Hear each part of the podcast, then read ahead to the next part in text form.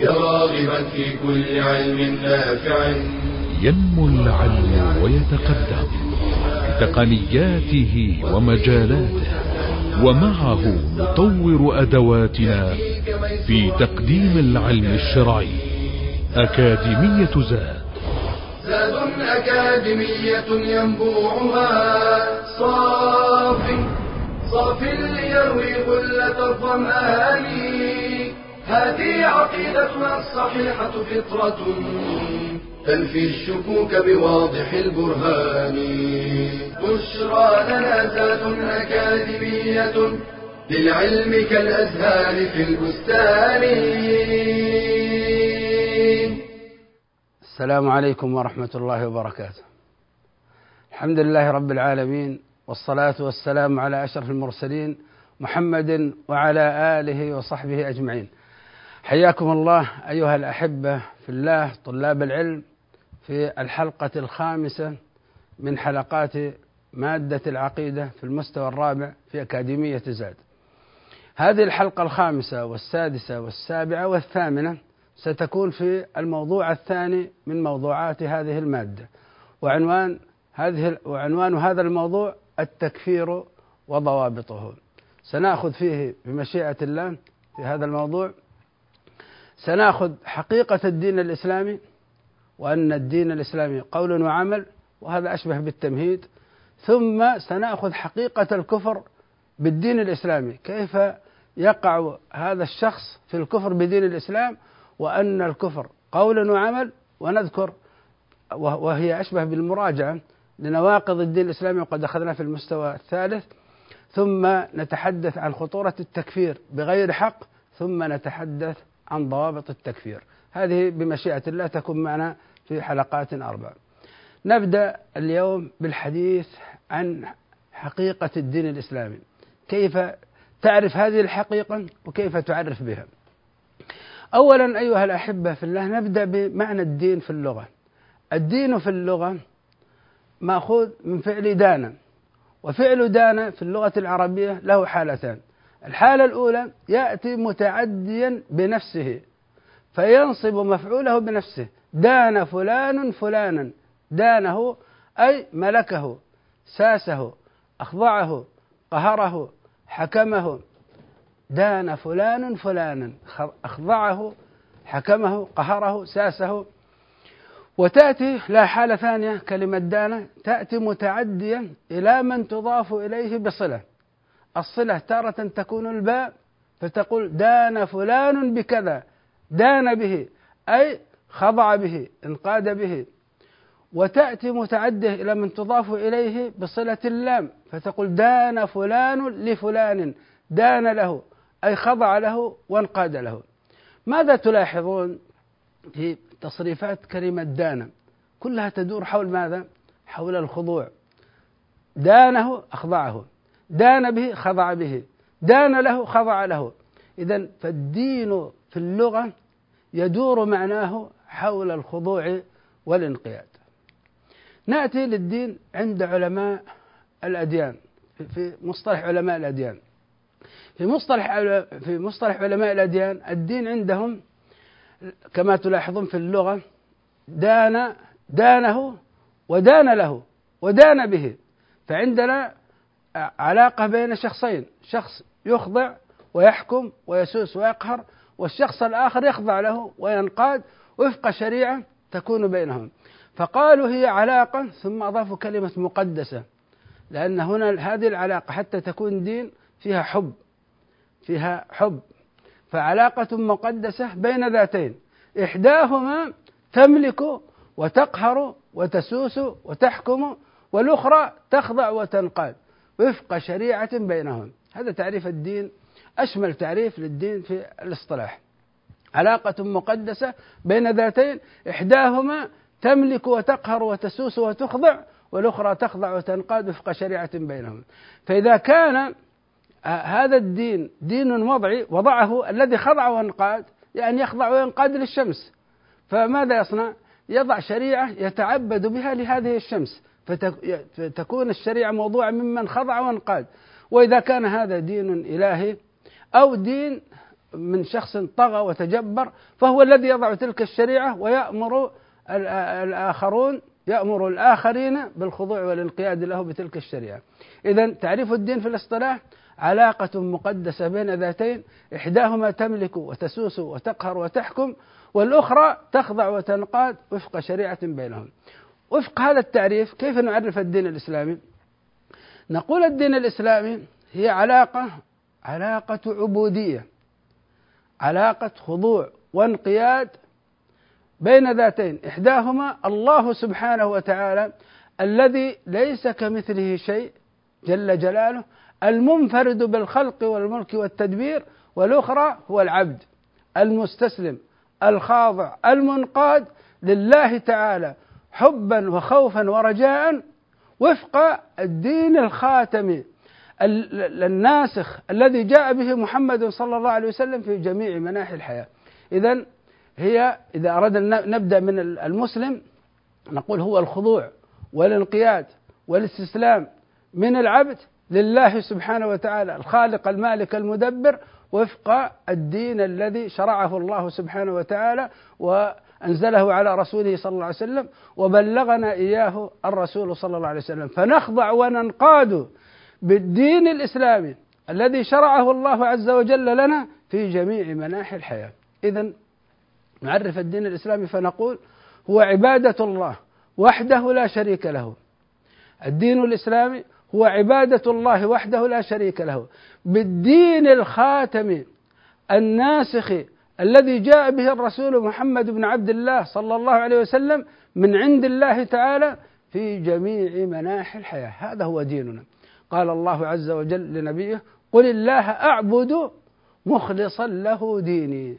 ونعتقد أن هذا الدين الإسلامي به صلاح الدنيا والآخرة، وأن هذا الدين الإسلامي به سعادة الأرواح والأبدان، وأن هذا الدين الإسلامي به صلاح الأفراد والمجتمعات. ونعتقد وجوب الولاء والبراء على هذا الدين الإسلامي، فنحب المؤمنين المسلمين ونبغض الكافرين المشركين. هذا هو ديننا الإسلامي.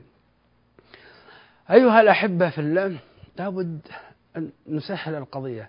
الدين الإسلامي عندنا عبارة كالشجرة، فكما أن الشجرة كما تلاحظون الشجرة وكما تعلمون الشجرة لها جذور، هذه الجذور ممتدة في باطن الأرض، والشجرة حتى تسمى شجرة لا بد أن تخرج من باطن الأرض، أما وهي بذرة داخل الأرض هي بذرة لا نسميها شجرة ولا نعرفها أصلا.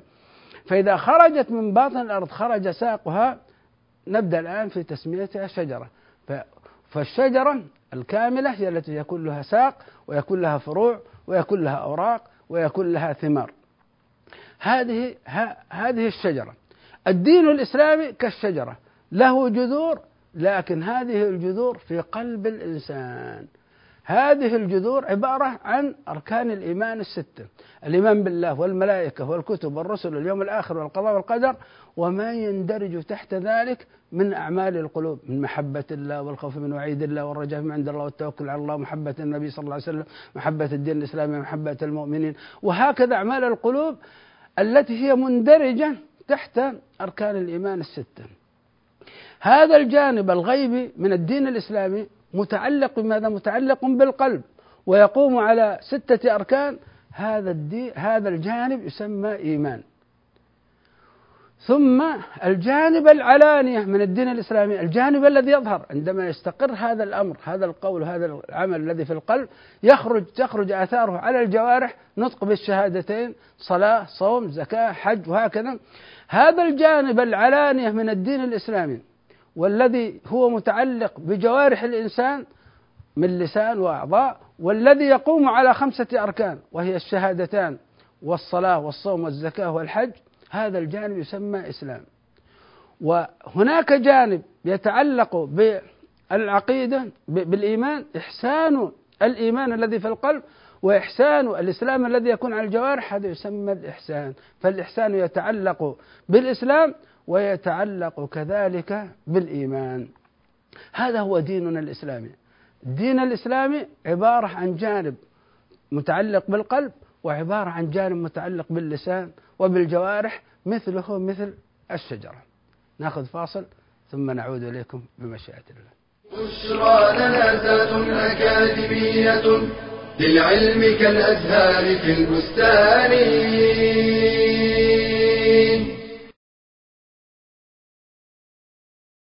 ما أوثق العلاقة بين العلم والعمل. العلم شجرة والعمل ثمرة، والعلم يهتف بالعمل، فإن أجابه وإلا ارتحل.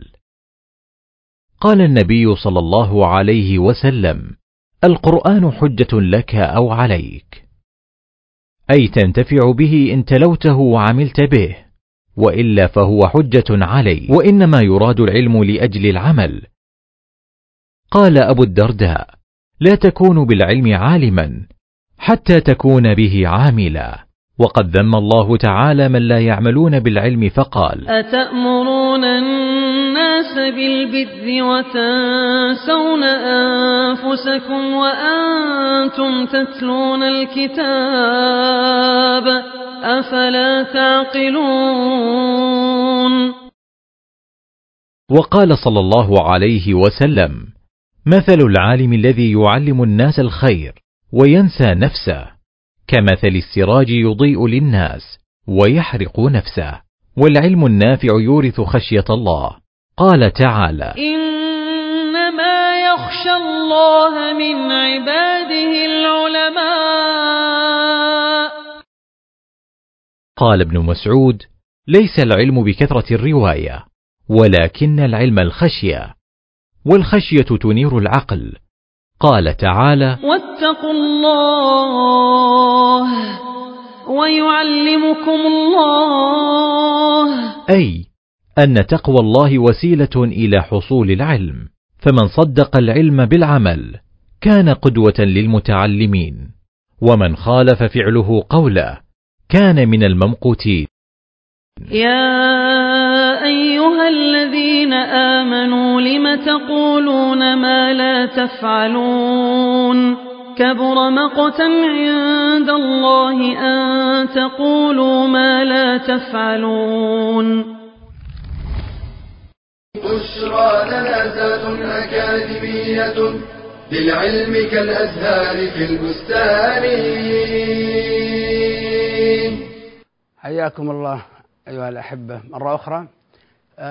قلنا أن الدين الإسلامي له جانبان، جانب يتعلق بالقلب وجانب يتعلق باللسان وبالجوارح. هذا الجانب المتعلق بالقلب يسمى إيمان، الجانب المتعلق بالجوارح يسمى إسلام، الجانب المتعلق بالأمرين يسمى إحسان. نريد أن نوضح أيضا أكثر لكلمة الإسلام والإيمان عندما ترد عندنا في الشريعة: الإسلام، الإيمان، الإحسان. نقول أيها الأحبة في الله: الإسلام والإيمان لهما حالتان. الإسلام والإيمان لهما حالتان. حالة تسمى حالة الإطلاق، حالة الإطلاق، يعني أن يرد كل منهما منفصلا عن الآخر في النصوص الشرعية، فلا يذكر معه الآخر في النص الشرعي. مثال: قال الله سبحانه وتعالى: إن الدين عند الله الإسلام. هل ذكر الإيمان في هذه الآية؟ لم يذكر. إن الدين عند الله الإسلام. الآية الأخرى: إنما المؤمنون الذين إذا ذكر الله وجلت قلوبهم وإذا تليت عليهم آياته زادتهم إيمانا وعلى ربهم يتوكلون الذين يقيمون الصلاة ومما رزقناهم ينفقون أولئك هم المؤمنون حقا. هذه الآيات ذكر فيها الإيمان ولم يذكر فيها الإسلام. نأخذ مثلا حديث وفد عبد القيس. قال لهم النبي صلى الله عليه وسلم: وآمركم بالإيمان بالله وحده. أتدرون ما الإيمان بالله وحده؟ شهادة أن لا إله إلا الله وأن محمد رسول الله وإقام الصلاة وإيتاء الزكاة وأن تؤدوا الخمس من المغنم. فذكر الإسلام، ذكر وآمركم بالإيمان بالله وحده، ذكر الإيمان ولم يذكر معه الإسلام. هذه تسمى حالة الإطلاق. حالة الاقتران أن يرد الإسلام والإيمان أن يردا معا في نص واحد. مثال: قال الله عز وجل: قالت الأعراب آمنا قل لم تؤمنوا ولكن قولوا أسلمنا. فورد ذكر الإيمان والإسلام في نص واحد. مثال آخر: حديث جبريل. قال النبي صلى الله عليه وسلم عندما سأله جبريل عن الإيمان؟ قال الإيمان أن تؤمن بالله وملائكته وكتبه. الإسلام أن تشهد أن لا إله إلا الله وحده لا شريك له وتقيم الصلاة. فذكر الإيمان والإسلام في نص واحد. إذن الإسلام والإيمان لهما حالتان، حالة الإطلاق وحالة الاقتران. تعالوا معي نبدأ بحالة الاقتران. عندما قال الله عز وجل: قالت الأعراب آمنا قل لم تؤمنوا ولكن قولوا أسلمنا، ما هو أول شيء ينقدح في أذهانكم؟ قالت الأعراب آمنا، قال الله قل لم تؤمنوا ولكن قولوا أسلمنا. أول شيء ينقدح في الذهن أن بين الإسلام والإيمان فرق في المعنى. حديث جبريل يوضح هذا الفرق في هذا المعنى. الإيمان أن تؤمن بالله وملائكته وكتبه ورسله واليوم الآخر وتؤمن بالقدر خيره وشره، كله يتعلق بماذا؟ بقول القلب وعمل القلب. والإسلام أن تشهد أن لا إله إلا الله وأن محمد رسول الله، تقيم الصلاة وتؤتي الزكاة وتصوم رمضان وتحج البيت، كله يتعلق بقول اللسان وأعمال الجوارح. فدل ذلك أنه في حالة الاقتران أن بينهما فرق في المعنى، وأن الإسلام المقصود به أعمال الجوارح والذي يقوم على أركان الإسلام الخمسة، وأن الإيمان المقصود به أعمال القلوب والذي يقوم على أركان الإيمان الستة. انتهينا من هذا في حالة الاقتران. في حالة الإطلاق لاحظ قال الله عز وجل: إن الدين عند الله الإسلام. من يستخرج معنى الإسلام من خلال هذه الآية ولا يخرج عنها؟ إن الدين عند الله الإسلام. الإسلام ما المراد به؟ المراد به الدين كله، الدين الذي شرعه الله هو الإسلام. فالإسلام في حالة الإطلاق يراد به الدين كله. خذوا الآية الأخرى: إنما المؤمنون الذين إذا ذكر الله وجلت قلوبهم وإذا تليت عليهم آياته زادتهم إيمانا وعلى ربهم يتوكلون الذين يقيمون الصلاة ومما رزقناهم ينفقون. إذن الإيمان هنا جاء شاملا لأعمال القلوب وشامل لأعمال الجوارح. إذن الإيمان في حال الإطلاق يراد به الدين كله، ما يتعلق منه بالقلب وما يتعلق منه بالجوارح. لاحظوا في حديث وفد عبد القيس: وأمركم بالإيمان بالله وحده، أتدرون ما الإيمان بالله وحده؟ شهادة أن لا إله إلا الله وأن محمد رسول الله، قام الصلاة تأز. ماذا تفهمون من هذا؟ نفهم أن الإيمان في حال الإطلاق هو والإسلام معناهما واحد، لأنه فسر الإيمان بأركان الإسلام. فدل ذلك على أن الإيمان والإسلام في حال الإطلاق معناهما واحد، فيراد بالإيمان ما يراد بالإسلام، ويراد بالإسلام ما يراد بالإيمان، ويراد بهما الدين كله. فالإيمان في حال الإطلاق هو الدين كله، الإسلام في حال الإطلاق هو الدين كله. الإسلام والإيمان في حال الاقتران بينهما فرق في المعنى. الإيمان الجانب الغيبي من الدين الإسلامي المتعلق بالقلب، الإسلام الجانب العلاني من الدين الإسلامي والمتعلق بالجوارح. من هنا يمكننا في حال الاقتران نقول أن الدين الإسلامي له 3 مراتب. الدين الإسلامي مثله مثل الدرج هذا، 3 درجات هي مراتب الدين الإسلامي. الدرجة الأولى هي درجة الإسلام، فكل من قال أشهد أن لا إله إلا الله وأن محمد رسول الله، عالما بمعناهما ملتزما العمل بمقتضاهما، ماذا نقول؟ الله أكبر، دخل في الدين الإسلامي وصعد الدرجة الأولى من درجات الدين الإسلامي. كل من نطق بالشهادتين عالما بمعناهما ملتزما العمل بمقتضاهما، يقول أنا لا أعبد إلا الله وأعبد الله بما جاء به رسول الله وأبرأ إلى الله من عبادة كل ما سوى الله، وسألتزم بالعبودية لله بما شرعه الله وجاء به رسول الله صلى الله عليه وسلم، قلنا الله أكبر، هذا دخل في الدين الإسلامي. فإذا امتلأ القلب بالإيمان بالله والملائكة والكتب والرسل واليوم الآخر والقضاء والقدر، امتلأ القلب بالإيمان، قلنا الله أكبر، صعد الدرجة الثانية من درجات الدين الإسلامي وهي درجة الإيمان. فإذا أصبح هذا الإنسان يراقب الله في قلبه فأحسن عقيدته، أحسن إيمانه، وراقب الله في جوارحه فأحسن إسلامه، نقول الله أكبر، هذا صعد الدرجة الأولى وهي درجة الإحسان، أن تعبد الله كأنك تراه. فإن لم تستطع أن تصل لهذه المرحلة أن تستشعر أن الله يراك، فإن لم تكن تراه فإنه يراك. يمكن أن نشبه هذا الدين الإسلامي بثلاث دوائر. الدائرة الأولى هي الدائرة الكبرى هي دائرة الإسلام، الدائرة التي في الوسط هي دائرة الإيمان، الدائرة التي بالداخل هي دائرة الإحسان، هي دائرة الإحسان. لذلك نقول كل من دخل في الدائرة الأولى دائرة الإسلام، ثم يليها دائرة الإيمان، ثم دائرة الإحسان، نقول كل من دخل في الدائرة الصغرى الإحسان فكل محسن لا بد أنه قد تجاوز الإيمان والإسلام، فكل محسن فهو مؤمن مسلم، وكل مؤمن فهو مسلم، لكن ليس بالضرورة كل مسلم مؤمن، وليس بالضرورة كل مؤمن محسن، وهكذا نقول لا بد أن يصل لهذه الدرجات الثلاث. ننتقل إلى حقيقة الإيمان المطلق وزيادته ونقصانه. الإيمان المطلق عرفناه، المقصود به الدين كله، هذا حال الإيمان المطلق. أيها الأحبة في الله، ينبغي لنا في هذه الموضوعات المتعلقة بالأسماء، أسماء الدين، الإسلام، الإيمان، الإحسان، وما يضاد ذلك، الكفر، الشرك، النفاق، الرياء، الكبائر، الفسوق، هذه المصطلحات لا بد أن نرجع فيها إلى المعاني الشرعية ولا نقتصر فيها على المعاني اللغوية، فإن من اقتصر فيها على المعاني اللغوية سيقع في الضلال والانحراف، وسيأتي بيان ذلك بالتفصيل.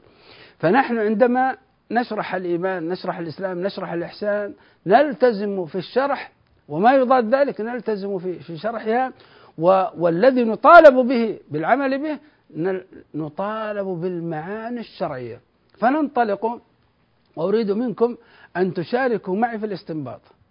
هذا حديث النبي صلى الله عليه وسلم أمامكم: الإيمان 70 شعبة، أعلاها شهادة أن لا إله إلا الله، وأدناها إماطة الأذى عن الطريق، والحياء شعبة من الإيمان. أريد من كل واحد منكم أن يستخرج من قوله صلى الله عليه وسلم الإيمان 70 شعبة، ما هي الفائدة التي تأخذها؟ ثم أريد منكم أن تستنبطوا من قول النبي صلى الله عليه وسلم أعلاها وأدناها، ماذا تستفيدوا من ذلك؟ أريد منكم أن تستنبطوا من قول النبي صلى الله عليه وسلم شهادة أن لا إله إلا الله، الحياء، إماطة الأذى عن الطريق، ماذا تستنبطون من ذلك؟ سأعطيكم فاصل تستنبطوا هذه الأمور، ثم نعود معكم بعد الفاصل بمشيئة الله. بشرى لنا أكاديمية للعلم كالأزهار في البستان.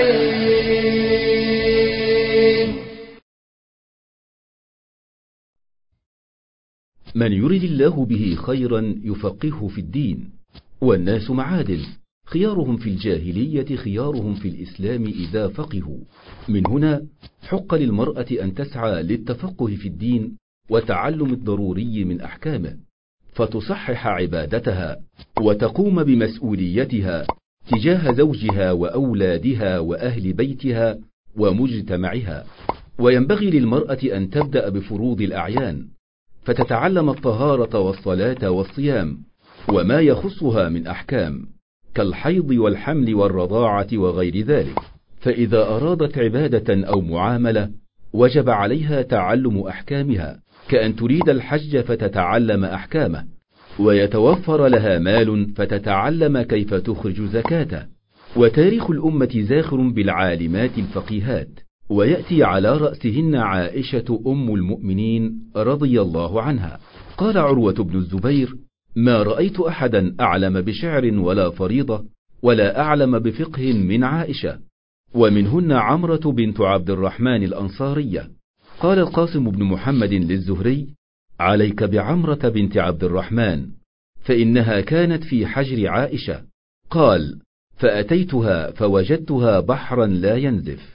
ومنهن فاطمة بنت علاء الدين السمرقندي، كانت فقيهة عالمة، وقد بلغ من فقهها أن والدها كانت لا تأتيه الفتوى إلا وعرضها عليها وسمع رأيها بها، فكانت الفتوى تخرج وبها توقيعان: توقيعه وتوقيع ابنته، حفظت فاطمة كتاب أبيها المسمى تحفة الطالب، والذي شرحه الكاساني في بدائع الصنائع، ففرح به علاء الدين وزوجه ابنته فاطمة.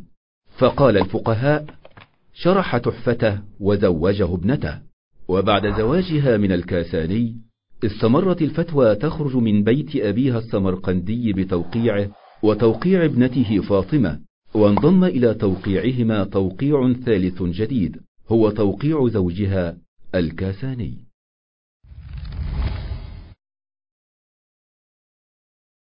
بشرى لنا أكاديمية للعلم كالأزهار في البستان. حياكم الله أيها الأحبة. وقفنا قبل الفاصل عندما طلبت منكم هذا التدريب أن تستنبطوا من هذا الحديث حقيقة الإيمان في حال الإطلاق. قال صلى الله عليه وسلم: الإيمان 70 شعبة. ماذا نستفيد من هذا؟ نستفيد أن الإيمان حقيقة مركبة، حقيقة مكونة من شعب وأجزاء. هذا اضبطوه يا إخوان. كل الفرق التي ظلت في مسائل الإيمان ومسائل الكفر تقول أن الإيمان حقيقة مفردة، شيء واحد لا يتجزأ. أما أهل السنة والجماعة لكونهم ينطلقون من كتاب الله ومن سنة النبي صلى الله عليه وسلم هداهم الله إلى المعنى الحق للإيمان، فقالوا هذا الإيمان حقيقة مكونة من شعب وأجزاء، لأن النبي صلى الله عليه وسلم يقول الإيمان 70 شعبة. ثم ماذا نستفيد من قول صلى الله عليه وسلم أعلاها وأدناها؟ أن هذه الشعب وأجزاء متفاوتة، لها أعلى ولها أدنى، 70 شعبة، أعلاها أدناها. إذن نستفيد أن هذه الشعب والأجزاء بينها تفاوت، فهناك شعب لا بد منها هي أعلاها، إذا لم توجد هذه الشعب، شعبة الشهادتين، لا يوجد إيمان أصلا. وهناك شعب لا شك أن لها مكان في دين الإسلام لكنها ليست مثل شعبة الشهادتين، مثل إماطة الأذى عن الطريق. فبينهما هذه الشعب بينها تفاوت في القدر والمنزلة والأجر والثواب والمكانة في الدين الإسلامي عند الله سبحانه وتعالى. لاحظوا، شهادته أعلاها شهادته وإماطته والحياء. إذن هذه الشعب فيها أقوال باللسان، وفيها اعتقاد بالجنان، وفيها عمل بالجوارح والأركان.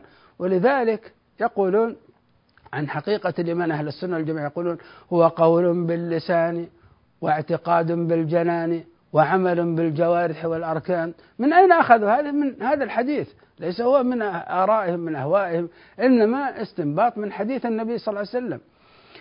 ولاحظوا قول وعمل والحياة، هذا يعتبر من أعمال القلوب. فقالوا أن الإيمان في حال الإطلاق هو قول وعمل، قول القلب وعمل القلب، وقول اللسان وعمل الجوارح. إذن هذه حقيقة الإيمان، قول وعمل.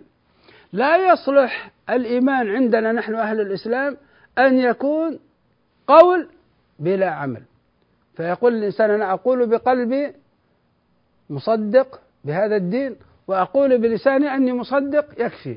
لا بد من عمل القلب ولا بد من عمل الجوارح. لا يكفي عندنا في حقيقة الإيمان الذي ينجي عند الله والذي هو المقبول والذي هو حقيقة الدين الإسلامي أن يكون قول بلا عمل، ولا يكفي أن يكون عمل بلا قول. يقول الإنسان هو يعني يزعم يصلي وينطق الشهادتين، لكن ما في قول القلب، ما في التصديق والإقرار القلبي، ما في تصديق وإقرار قلبي، إنما هي أعمال بالجوارح لكنه ليس مصدقا بقلبه، لا ينفع، لا بد من قول القلب، وإلا كان هذا الأمر نفاق. عمل بدون قول نفاق، وقول بدون عمل هذا ليس بدين الإسلام، هذا دين آخر. الدين الإسلامي لا بد أن يجتمع فيه القول والعمل. لكن نحن وإن قلنا أن الدين قول وعمل، لكن نقول له شعب وأجزاء، فإذا ذهب بعض القول وليس كل القول، ذهب بعض القول ذهب بعض العمل، مما لا يعتبر ذهابه من نواقض الإيمان من نواقض الإسلام، بقي البعض الآخر. لذلك إذا ذهبت النظافة عند الإنسان، لا يميط الأذى عن الطريق، ذهب تبسمك في وجه أخيك صدقة، ذهب مثلا بر صلة الأرحام، هذا تعتبر ذهبت شعب من شعب الإيمان، لكن بقي الإيمان، لكنه يقول عنه مؤمن ناقص الإيمان، يقال عنه مسلم، لكنه إذا ذهبت شعبة شهادتين أو ما هو قريب منها مثل شعبة الصلاة، هذا هنا خطورة، هنا كفر. ذهبت شعبة الشهادتين ذهب الدين كله، وإذا ذهبت الصلاة بالكلية ذهب الدين كله، لكن إذا ذهب إماطة الأذى عن الطريق نقص هذا الإيمان. ولذلك نقول أن هذه الحقيقة مكونة من شعب أجزاء، وهذه الشعب بينها تفاوت. طيب لاحظوا يا أخوان، كلما زدنا شعبة من شعب الإيمان ما الذي يحصل للإيمان؟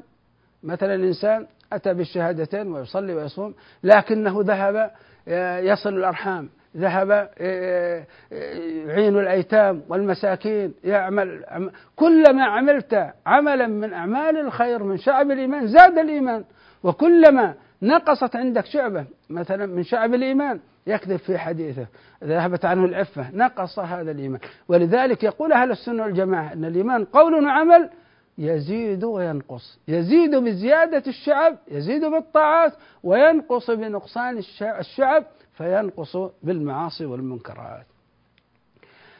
حقيقة الإيمان دائما نقول قول وعمل، قول القلب وعمل القلب، وقول اللسان وعمل الجوارح. أريد أن نضبط هذا حتى إذا عرفنا حقيقة الإيمان واستقرت في أذهاننا تماما سنعرف حقيقة الكفر، لأن حقيقة الكفر تأتي لهذه الأركان فتهدمها. إذا انهدم ركن من أركان الإيمان المطلق انهدمت الحقيقة وذهبت الحقيقة. حقيقة الإيمان قول وعمل، قول القلب وعمل القلب، وقول اللسان وعمل الجوارح. ما معنى قول القلب؟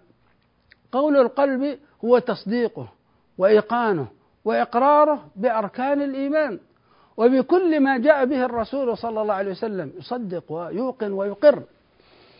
فقال الله سبحانه وتعالى: يا أيها الرسول لا يحزنك الذين يسارعون في الكفر من الذين قالوا، عندهم القول، قالوا آمنا بأفواههم ولم تؤمن قلوبهم، يعني لم يقولوا ذلك بقلوبهم، فقلوبهم مكذبة بما نطقوه بألسنتهم.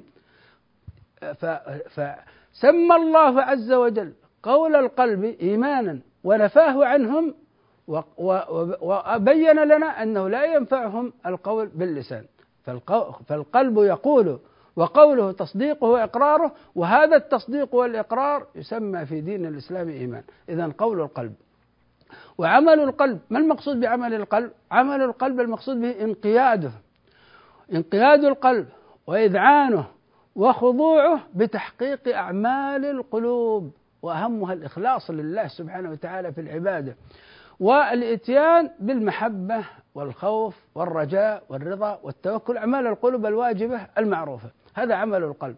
قال الله عز وجل: إنما المؤمنون الذين إذا ذكر الله وجلت قلوبهم وإذا تليت عليهم آياته زادتهم إيمانا وعلى ربهم يتوكلون. فلا بد من أعمال القلوب الواجب هذا. قال الله عز وجل: وما أمروا إلا ليعبدوا الله مخلصين له الدين. قال الله عز وجل: وعلى الله فتوكلوا إن كنتم مؤمنين. قال الله عز وجل: فلا تخافوهم وخافوني إن كنتم مؤمنين. كذلك يا إخوان قول اللسان. ما المقصود بقول اللسان؟ هذا الذي أنت أقررت به بقلبك وعملت به بقلبك أعلنه بلسانك، فتقول: أشهد أن لا إله إلا الله وأشهد أن محمد رسول الله، وتقر بلوازم هاتين الشهادتين. قال الله عز وجل: قولوا آمنا بالله. قال الله عز وجل: وقل آمنت بما أنزل الله من كتاب. قال صلى الله عليه وسلم: أمرت أن أقاتل الناس حتى يقولوا لا إله إلا الله. فلا بد في الإيمان من قول اللسان.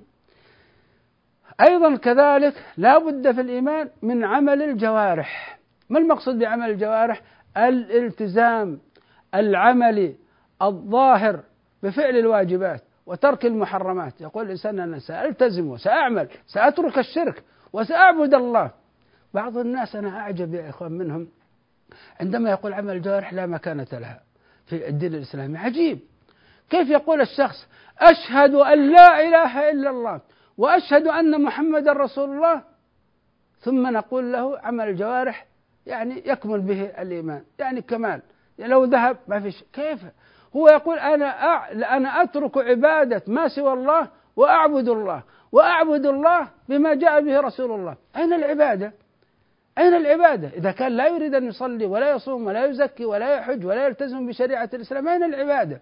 فلا بد هو عندما ينطق الشهادتين معنى الكلام أنه يترك الشرك ويعبد الله وحده لا شريك له بالشريعة التي جاء بها رسول الله صلى الله عليه وسلم. هذا معنى الشهادتين.